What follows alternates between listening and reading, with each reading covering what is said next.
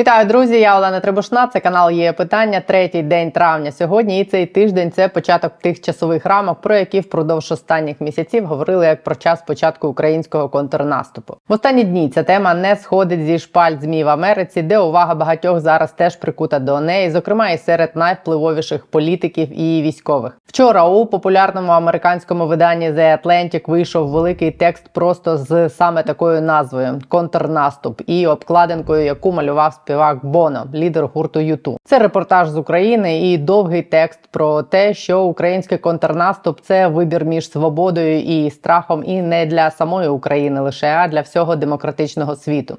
Про нього розкажу трохи далі. Загалом, якщо ще кілька тижнів тому на тлі зливу документів Пентагону з заходу лунали не надто оптимістичні думки, мовляв, Україна не готова до анонсованого контрнаступу, то в останні дні тональність дещо змінилась. Ось як про це кажуть там зараз. Держсекретар США Ентоні Блінкен вчора в інтерв'ю виданню Fox News сказав, що український контрнаступ готується у наступні тижні. Подивимось, що з цього вийде. Дослівно обережно сказав Блінкен. Зрештою, успіх на полі бою це найкращий і, мабуть, найшвидший шлях до переговорів, які призведуть до справедливого і тривалого миру, сказав Блінкен. Минулого тижня, 26 квітня, у Конгресі Сполучених Штатів пройшли слухання, під час яких Верховний головнокомандувач об'єднаних збройних сил НАТО в Європі Крістофер Каволі відповідав на запитання конгресменів щодо підготовки України до наступальних дій. Під час цих слухань в Конгресі конгресмен Сет Молтон, демократ від штату Масачусетс, в минулому офіцер корпусу морської піхоти Сполучених Штатів, який постійно підтримує Україну, поставив генералу Каволі питання про те, наскільки Україна готова до контрнаступу і чи передали їй всю необхідну зброю. Генерал Каволі, ми всі з нетерпінням чекаємо на український контрнаступ. Очікуємо, що він буде набагато більш успішним ніж російський наступ протягом останніх кількох місяців. Але чи отримають українці усю зброю, яка їм потрібна вчасно для цього наступу? На що Каволі відповів, що 98% обіцяного для проведення контрнаступу озброєння вже в Україні. Так, ми порахували з українськими колегами обсяг засобів, яких вони потребуватимуть для цього наступу. Ми перевірили це кілька разів, і ми зібрали це у наших союзників, які були дуже щедрими, особливо що стосується танків та бойових броньованих машин. І ми доправляли все це в Україну. Ми доставили вже більше 98% бойових машин. Вони вже там. Я не можу говорити надто багато в рамках відкритих слухань, але я впевнений, що ми доставили засоби, які їм потрібні, і будемо продовжувати, щоб підтримувати операцію. Далі Джиммі Панета, теж в минулому офіцер розвідки флоту, і один з конгресменів, які нещодавно підписали звернення до президента Джо Байдена з проханням надати Україні винищувачі F-16, запитав Каволі, що ще потрібно українцям для успішного контрнаступу. Які спроможності все ще потрібні нашим українським партнерам, щоб досягти успіху в їхній спробі зробити прорив, здійснити неочікувану атаку, включно з засобами захисту повітряного простору? На це генерал Каволі відповів, що були проведені моделювання, і він впевнений, що Україна зараз у цитую хорошій позиції для контрнаступу. Очевидно, що завжди може бути більше усього, але згідно з моделюванням, яке ми дуже уважно провели з ними, українці зараз в хорошій позиції. Українці в хорошій позиції. Я не можу говорити про деякі речі публічно, але буду радий розказати вам потім приватно. З точки зору фактору неочікуваності, звичайно, ми пропрацювали все це з ними, і звичайно, це не буде неочікувано, якщо ми зараз будемо про це говорити. Тобто, Каволі розказав під час цих слухань в конгресі, що разом з нашим командуванням західні військові прогнали майбутній контрнаступ ЗСУ через математичні моделі. Це значно ширший процес ніж просто порахувати кількість техніки та бійців, потрібних для операції. І Це окремий важливий елемент абсолютно непублічної допомоги, яку нам надають наші західні партнери.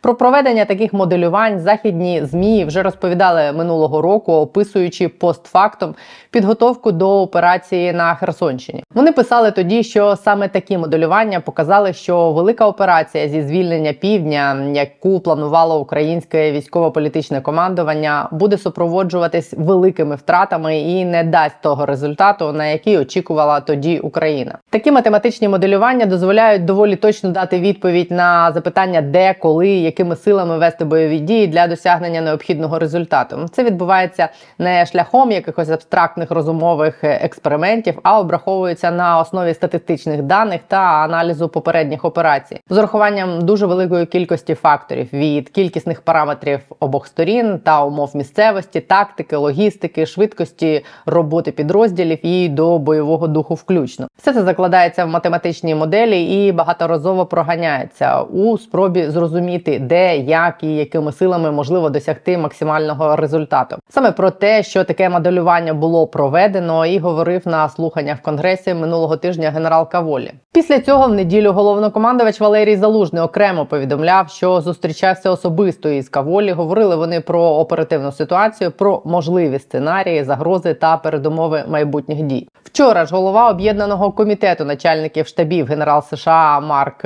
Міллі в інтерв'ю журналу Foreign Affairs теж сказав, що українські війська вже готові до ведення наступальних дій завдяки допомозі західних країн.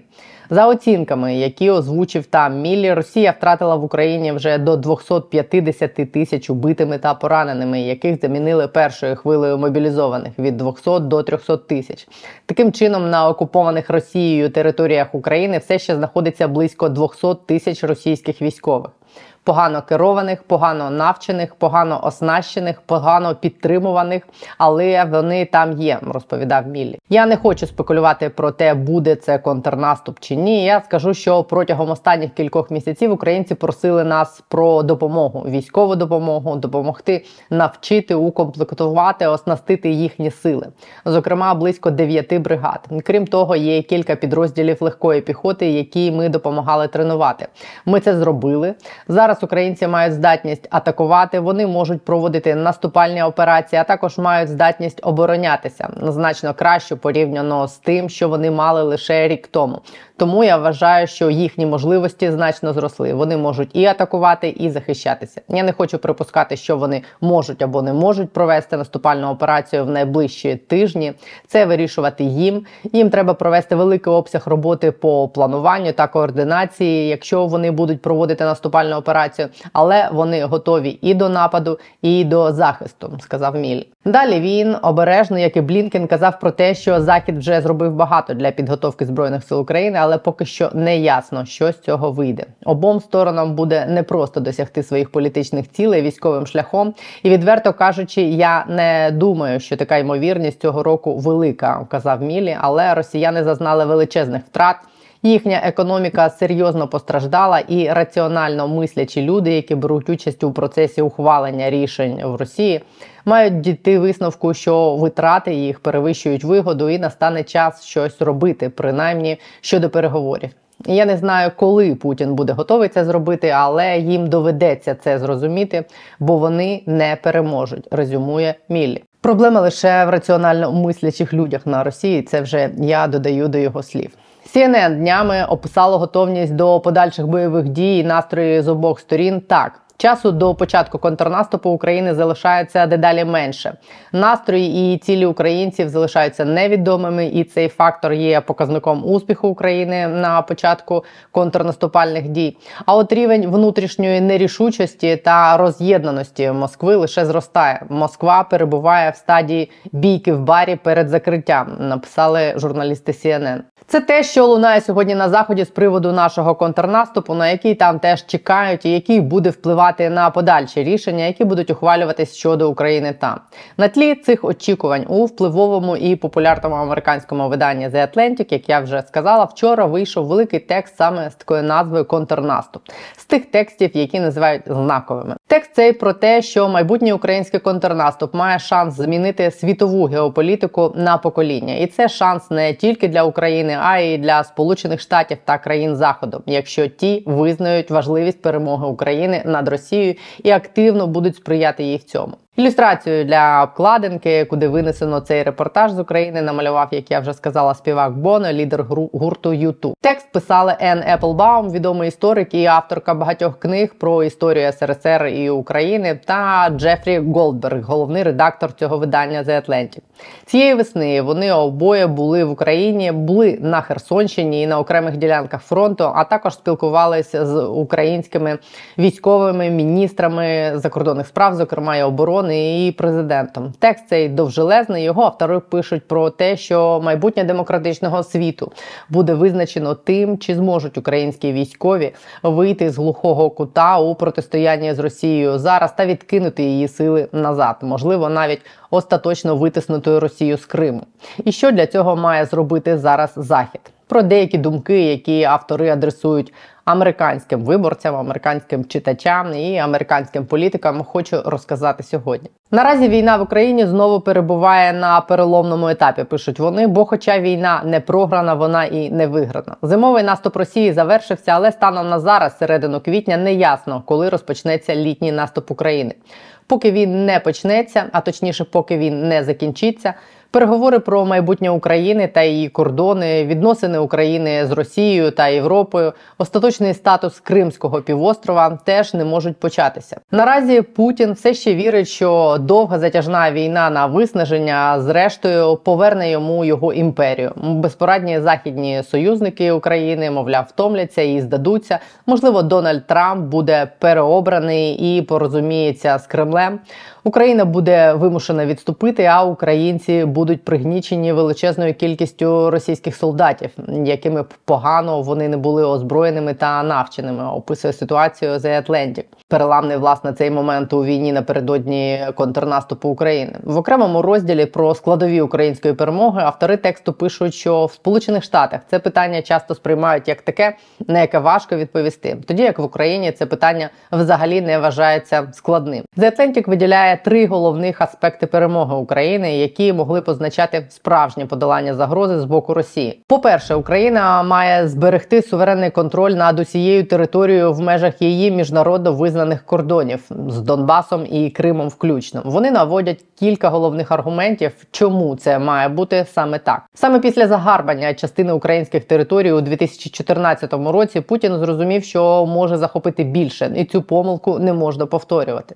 Підконтрольна Путін Путіну окупована територія це місце злочинів, де щодня відбуваються репресії і терор. А українці постійно ризикують втратити майно, ідентичність і життя. Жоден український лідер не може відмовитися від їхнього порятунку. По-друге, Перемога України означає, що українці зможуть жити в безпеці від терористичних атак, від обстрілів, від російських ракет. Для досягнення такої безпеки Україні знадобиться більше аніж припинення вогню. Країна має бути вбудована в певну структуру безпеки, достатньо надійну, щоб їй можна було довіряти. Щось на зразок НАТО, навіть якщо це не буде сам альянс. А сама Україна після перемоги має переосмислити себе як прифронтова держава, подібна до Ізраїлю чи Південної Кореї з оборонною промисловістю світового рівня та великою постійною армією. Стримування є найважливішою гарантією миру. Пише The Atlantic. По-третє, перемога означає справедливість для жертв війни, для людей, які втратили домівки чи були скалічені, для дітей, яких забрали у їхніх батьків. Вона може бути досягнута різними способами: шляхом репарації через передачу Україні захоплених чи підсанкційних російських активів, або через міжнародний кримінальний суд, який нещодавно видав ордер на арешт Путіна. Та навіть більш важливим аніж засоби правосуддя є відчуття справедливості. Ані Путін, ані Росія не можуть залишитися безкарними. Доки такого правосуддя не буде досягнуто, мільйони людей в Україні не будуть відчувати, що війна закінчилася, і не припинять спроб вимагати відшкодування чи помсти чи справедливості. Далі The Atlantic пише, що військова складова перемоги це лише частина вирішення проблеми протистояння з Росією. Інша її частина є політичною і навіть психологічною. Українцям потрібен такий військовий успіх, який має достатньо символічної сили, аби змусити Росію змінитися. Україні ймовірно доведеться створити умови, в яких можуть відбутися політичні потрясіння та поворотні події у самій Росії. Це не обов'язково може означати революцію або навіть зміну керівництва Росії. Але керівництво Росії має дійти висновку, що війна була помилкою, і Росія має визнати Україну незалежною державою з правом на існування. Лише коли в Росії станеться така зміна, війна закінчиться, не призупиниться, не перерветься на місяць чи на рік, а повністю закінчиться. Підкреслюють автори цього матеріалу. Що може призвести до цього? Запитують вони. Можливо, сучасним еквівалентом Цусімської битви буде ще одна російська морська катастрофа або відвоювання українського Маріуполя, озвучує версії видання, а можливо відвоювання Криму, який є найпотужнішим символом для Росії. На завершення матеріалу його автори пишуть про те, що в наступні кілька місяців, коли українці докладуть максимальних зусиль для перемоги у війні. Демократичний світ повинен буде вирішити для себе чи допомагати їм у цьому. І, хоча публічно будь-який високопоставлений чиновник в адміністрації Байдена чи будь-який європейський міністр закордонних справ визнають, що Захід також прагне відновлення суверенітету, безпеки та справедливості в Україні за підсумками цієї війни. В приватному порядку відповіді лунають менш однозначні. Америка ще не дала Україні ані винищувачів, ані своїх найсучасніших ракет великої дальності. Не зрозуміло також, чи всі у Вашингтоні, Брюсселі або Парижі вірять, що для України можливо або бажано повернути всі території, втрачені з лютого 22-го року, не кажучи вже про території, захоплені в 14-му, Пише видання. Один із західних чиновників навіть нещодавно визнав у розмові з Atlantic, мовляв, перспектива повернення Україною Криму є настільки віддаленою, що його країна навіть не розробила жодного плану на цей випадок. Та якщо захід не будує планів на перемогу, перемогти буде важко. Констатують автори матеріалу. Вочевидь, дехто задається питанням не про те, чи може контрнаступ бути успішним, а про те, чи має він бути успішним критично відгукуються про такий підхід на заході автори матеріалу. На противагу вони нагадують, що зміни в Росії завдяки вирішальному удару України могли б пришвидшити завершення війни. Навіть найгірший наступник, якого тільки можна собі уявити, навіть найкривавіший генерал чи найскаженіший пропагандист вже буде кращим за Путіна, бо він буде слабшим за Путіна. Він швидко опиниться в центрі гострої боротьби за владу в Росії. У нього не буде грандіозних мрій про його місце в історії.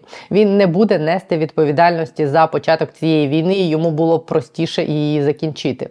Переконані авторі цієї статті. На їхню думку, занепокоєність заходу наслідками російської поразки означала надто мало часу для роздумів про наслідки української перемоги, тоді як перемога України могла б негайно надихнути людей, які борються за права людини та верховенство права загалом, де б вони не були у цьому світі. Адже нині Росія є джерелом нестабільності не лише в Україні, але й на усій планеті. Російські найманці підтримують диктатури в Африці. Російські хакери втручаються у вибори в усьому демократичному світі. Нагадує видання, і цитує навіть одного з активістів активістів білоруського руху опору, який зараз живе тимчасово у Вашингтоні, який каже про таємні плани своєї організації відродити білоруський опозиційний рух, якщо Україна здобуде успіх. Всі чекають на контрнаступ каже він в цьому тексті. І він правий, пише The Atlantic. Українці чекають на контрнаступ, європейці, схід і захід чекають на контрнаступ. У Центральній Азії чекають на контрнаступ. Білоруси, венесуельці, іранці та мешканці інших диктатур, підтримуваних Росією. Усі вони теж чекають на контрнаступ цієї весни, цього літа, цієї осені Україна отримує шанс змінити геополітику на ціле покоління. І Сполучені Штати також констатують Енн Еплбаум та Джефрі Голд. Голдберг у цьому своєму матеріалі під назвою Контрнаступ. Якось так виглядає сьогодні Україна очима західних журналістів, політиків і ключових військових. Від нас тепер ніби очікують, що це ми перевернемо небо і землю для всіх.